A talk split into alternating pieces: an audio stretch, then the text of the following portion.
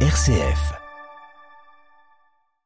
Ne pas diviser mais partager, exercer la justice avec miséricorde, ce sont les enseignements de l'Angélus du pape François hier, avant d'adresser ses prières aux fidèles ukrainiens qui fêtaient samedi leur premier Noël en guerre. Tentative d'insurrection au Brésil, des partisans de l'ancien président Jair Bolsonaro ont pris d'assaut les lieux du pouvoir hier à Brasilia.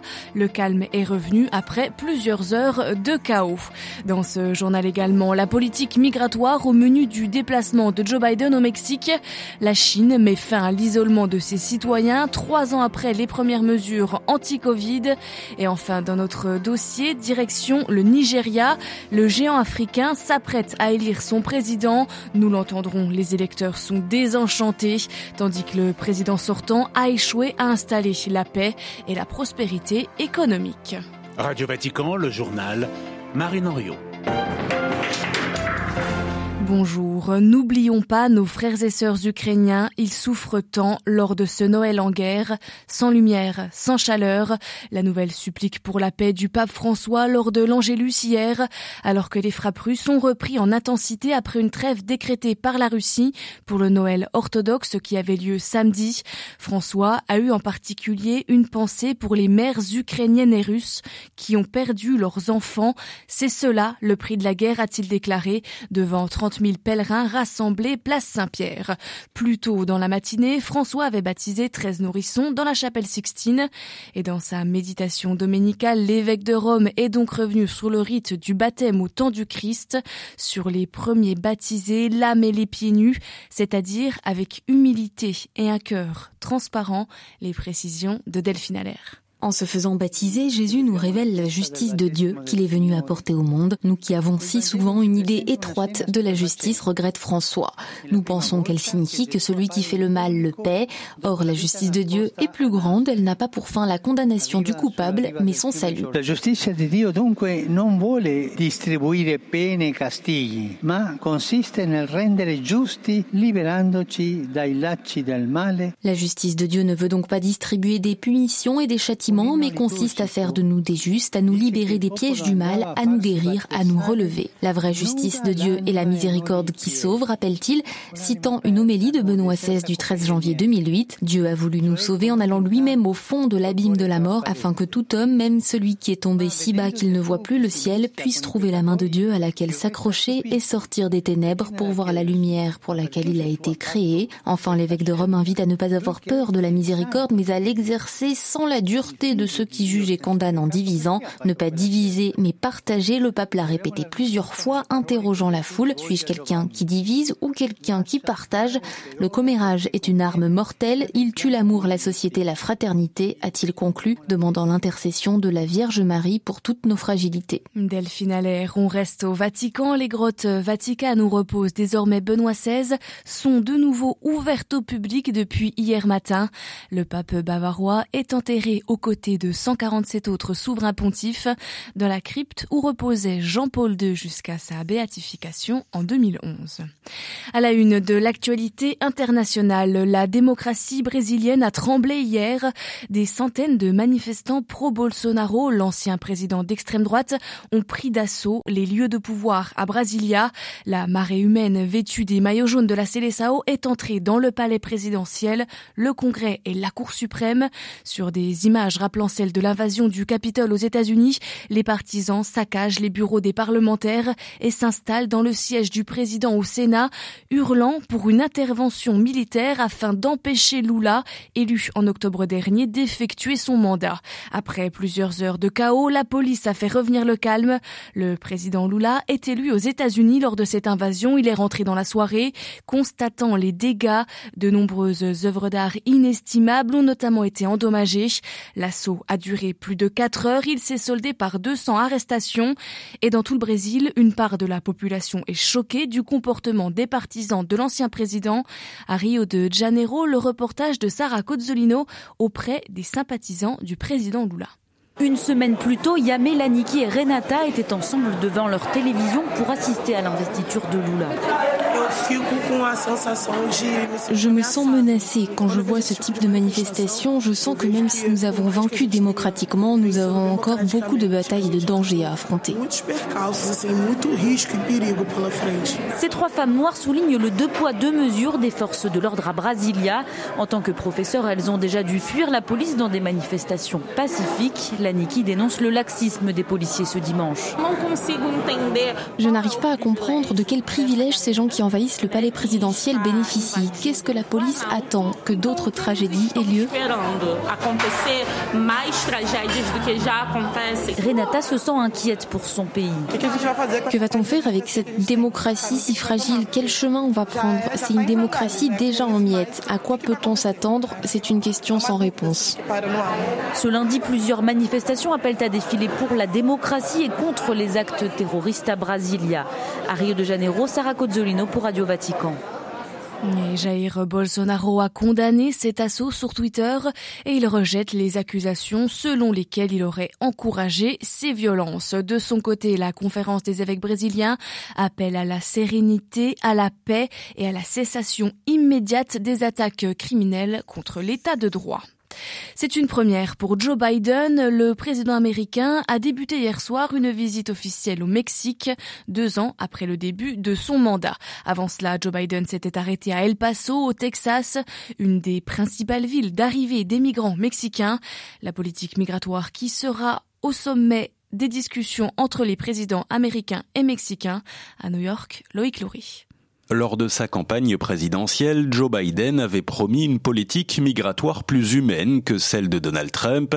Avec son homologue Andrés Manuel López Obrador, il sera pourtant bien question, affirme Washington, d'un renforcement de la frontière. La semaine dernière, le président américain avait ainsi semblé donner des gages aux conservateurs, annonçant l'accueil chaque mois de 30 000 migrants qualifiés aux États-Unis, affirmant surtout que ceux qui franchiraient illégalement la frontière frontières seraient désormais plus facilement refoulées. En novembre, 230 000 arrestations ont encore été enregistrées, un boulet politique pour l'actuel président très attaqué sur la question. Voilà qui sera donc au centre des discussions avec le président mexicain sans qu'un réel bouleversement de la politique migratoire américaine ne soit attendu.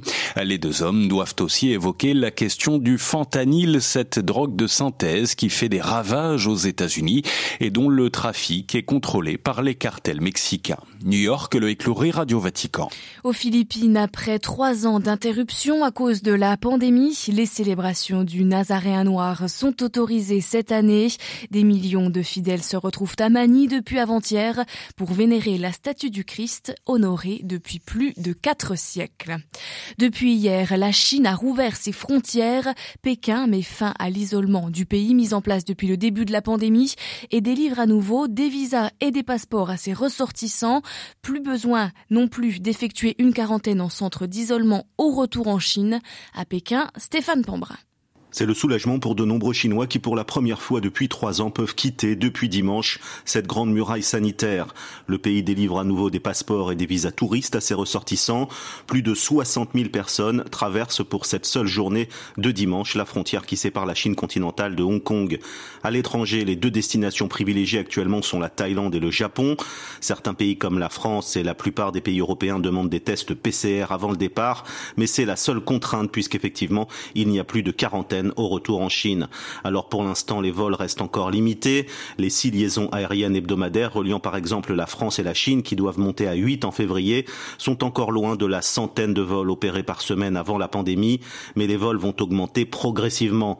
La Chine a entamé aussi ce week-end une longue période de vacances de 40 jours pour le nouvel an lunaire et l'entrée dans l'année du lapin, qui sera marquée pour la première fois depuis 2019 par de nombreux déplacements en Chine comme à l'étranger. Stéphane Pambrin à Pékin pour Radio Vatican. Le Bénin votait hier pour élire ses 109 députés, un vote dans le calme mais sans grande affluence. Ce scrutin est un test clé, c'est la première fois depuis l'arrivée au pouvoir du président Talon il y a quatre ans que l'opposition a pu participer au vote. Trois jours de deuil national débutent aujourd'hui au Sénégal après la mort de 39 personnes dans une collision entre deux bus samedi soir. 140 passagers voyageaient en tout dans les deux véhicules et dix blessés sont en état d'urgence vitale.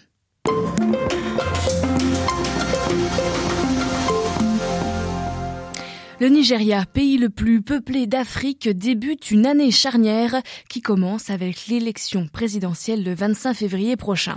Après un mandat de 7 ans, le président Muhammadu Buhari n'est pas candidat à sa succession et il ne sera pas parvenu à maintenir ses promesses.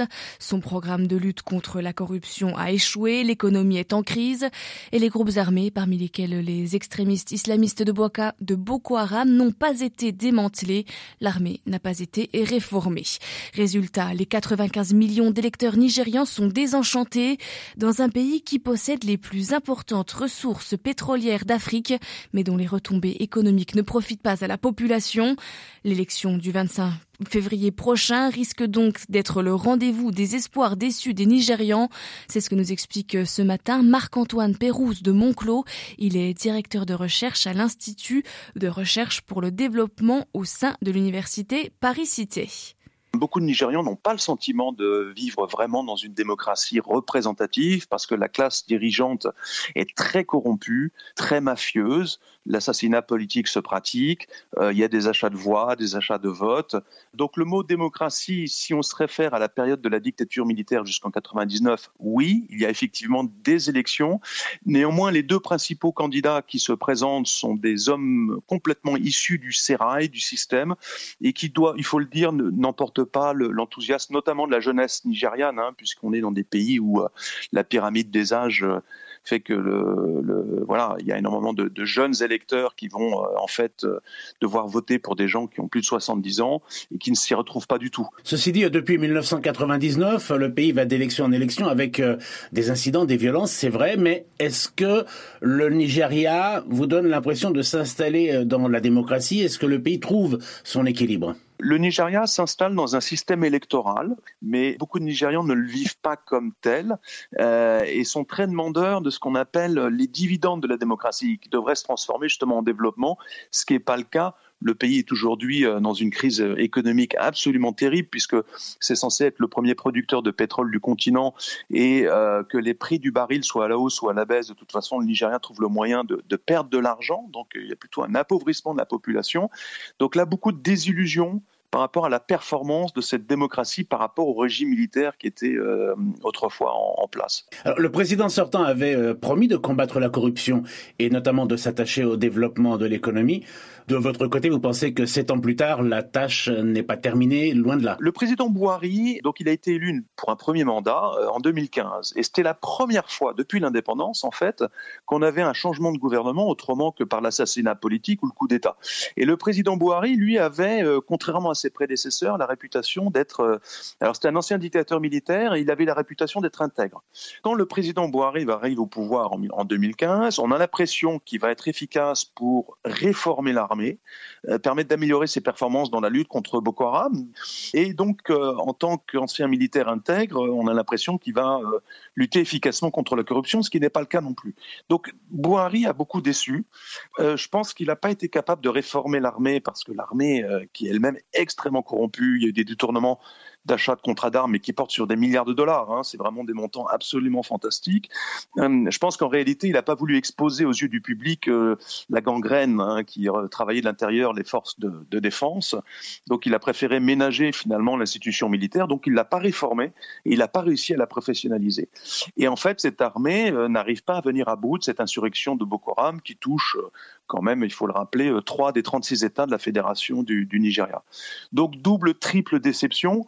À cela s'ajoute une crise économique avec l'affaissement des prix du baril du pétrole d'abord, hein, et puis évidemment la crise sanitaire. Alors ça, ça n'a pas aidé non plus. Et donc à la fois, euh, Bouhari a déçu par son, sa, trajectoire personnelle, mais c'est vrai que le contexte international a également contribué à précipiter le Nigeria dans, dans une grave, grave crise économique. Alors vous avez euh, fait allusion aux, aux, violences des groupes euh, armés. Pour l'ensemble du pays, est-ce que Boko Haram représente un réel danger? Boko Haram n'a absolument pas les moyens de s'emparer du pouvoir à Abuja. Donc c'est un groupe nocif, mais qui agit dans des zones rurales assez difficiles d'accès. C'est pas non plus un groupe qui menace l'ensemble du pays, vous voyez, avec un basculement euh, dans le pouvoir euh, dans la capitale fédérale à Abuja. Ça, c'est tout à fait improbable.